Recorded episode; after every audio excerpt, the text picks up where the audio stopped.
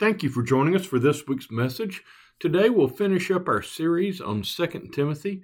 Our text is 2 Timothy 4, verses 6 through 8. For I am already being poured out like a drink offering, and the time of my departure is near. I have fought the good fight. I have finished the race. I have kept the faith. Now there is in store for me the crown of righteousness, which the Lord, the righteous judge, will award to me on that day. And not only to me, but also to all who have longed for his appearing. Let us pray.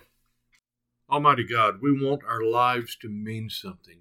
We want to finish well. We want to make a difference. But Lord, sometimes we put that off until later. Help us today. Help us this day to go out and live in such a way that honors you, that pours our life out for you, that we may too keep the faith. Lord, I ask that the words of my mouth and the meditations of our hearts be acceptable in your sight, O Lord, my strength and my Redeemer. Amen. I love those words. I have fought the good fight. I have finished the race. I have kept the faith. Who wouldn't want to finish well? We want to come to the end of our lives with no regrets, knowing that our lives meant something. We want to finish well. I used this text for both my parents' funerals, and there were appropriate words for them. They both lived their whole lives in service to the church. They worked as Sunday school teachers. My mom was a musician for the church. Uh, they were both leaders in the church. They poured out their lives in ministry through various different things. They were incredibly faithful to their families, supporting the four of us boys throughout our throughout their entire lives. They were deeply committed to Christ. I witnessed their faith around the breakfast table morning after morning after morning and in the way that they treated others. And so I felt very confident at their funeral in saying those words that I have uh, I have fought the good fight. I have finished the race. I have kept faith. My folks did that. Uh, I see that in other people as well my former professor and the former associate pastor here at Forest Lake comes to mind, a guy named David Thompson. Now, David is still living the life, but he seems to be finishing well. He retired from ministry, and I, I hear stories of him baptizing people in the Gulf of Mexico. I read stories of him befriending prisoners. Uh, not long ago, I believe he took a homeless alcoholic on a boat ride just so he, so he could share the love of Jesus. I watch him from a distance doing the things that Jesus did. And, and I think that's what retirement ought to be like. That's what I would love for my retirement to look like. Uh, he seems to be finishing well, and I want to finish well also. I want to believe at the end of life someone can say those words of me I have fought the good fight, I have finished the race.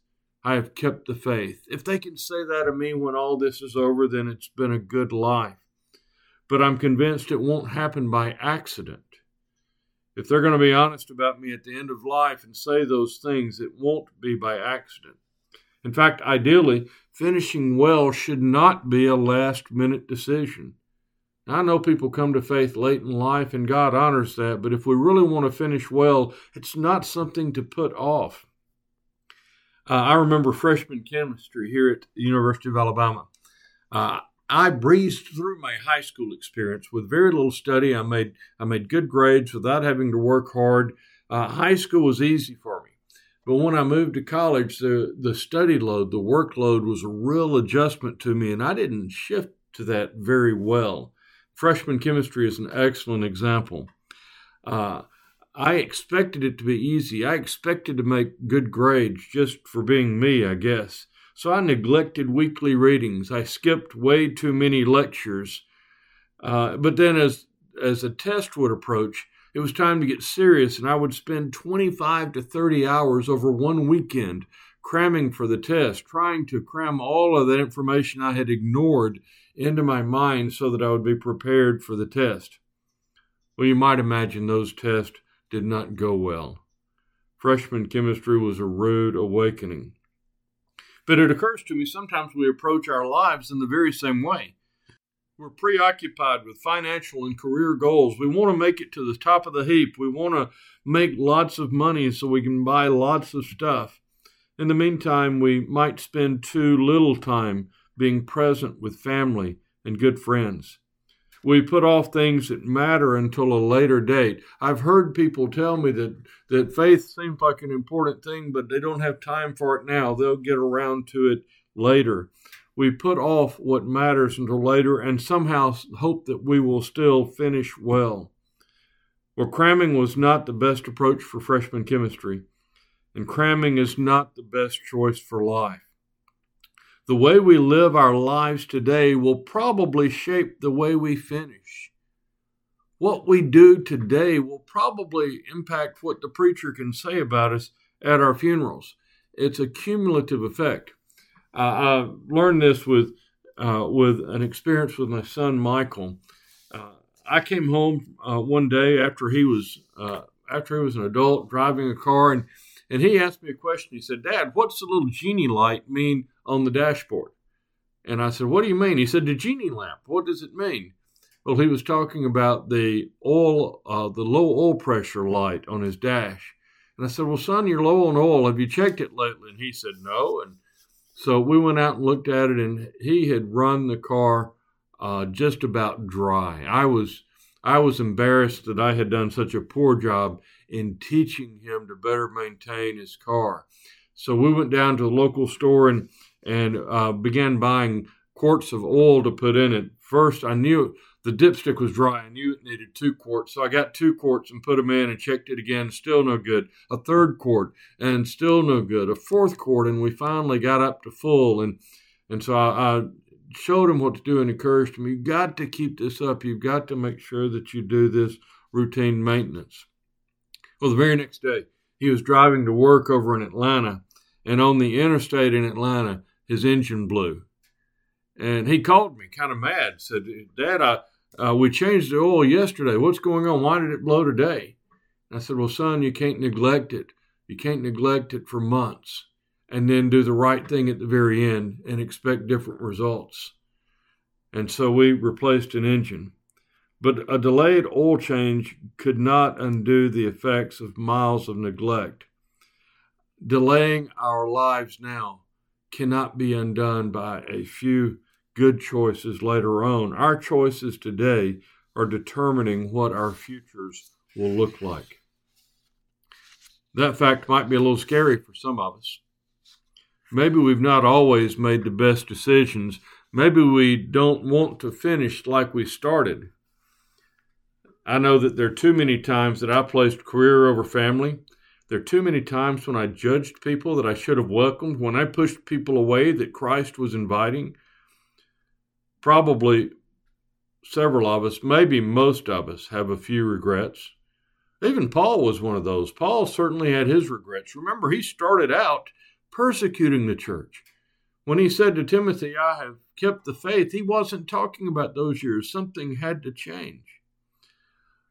So there are regrets, but guilt doesn't help. It does no good for us to beat ourselves up over the stuff we've done or over the things that we failed to do. When faced with failures from the past, I suggest three things confess, admit those failures. Number two, repent.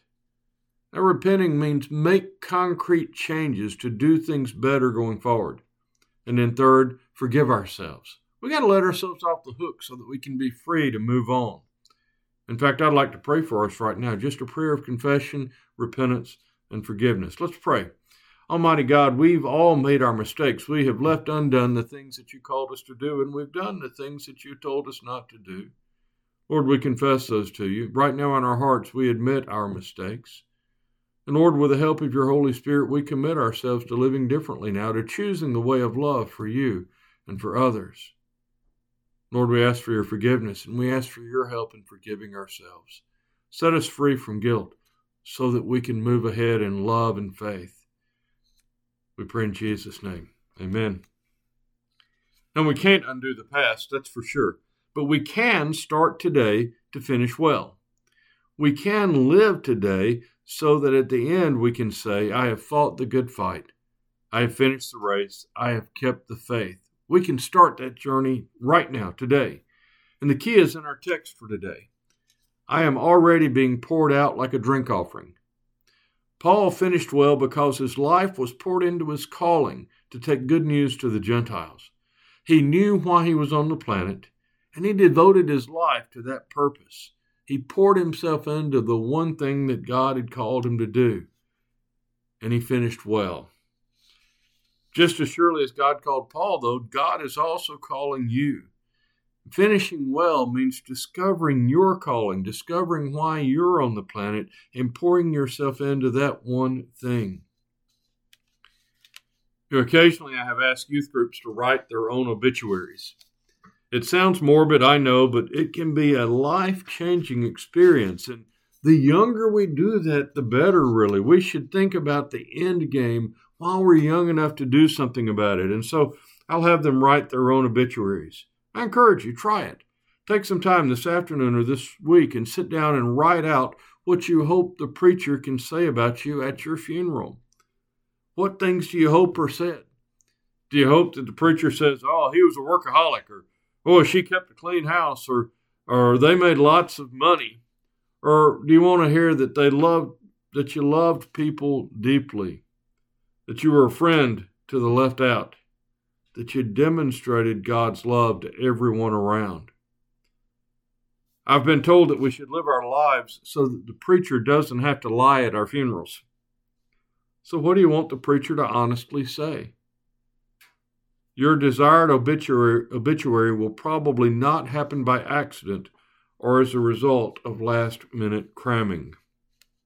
So, today, this morning, today, right now, live the life that you want to be remembered for. Live the life that you want to be remembered for, so that near the end you can say, I have kept the faith. Amen.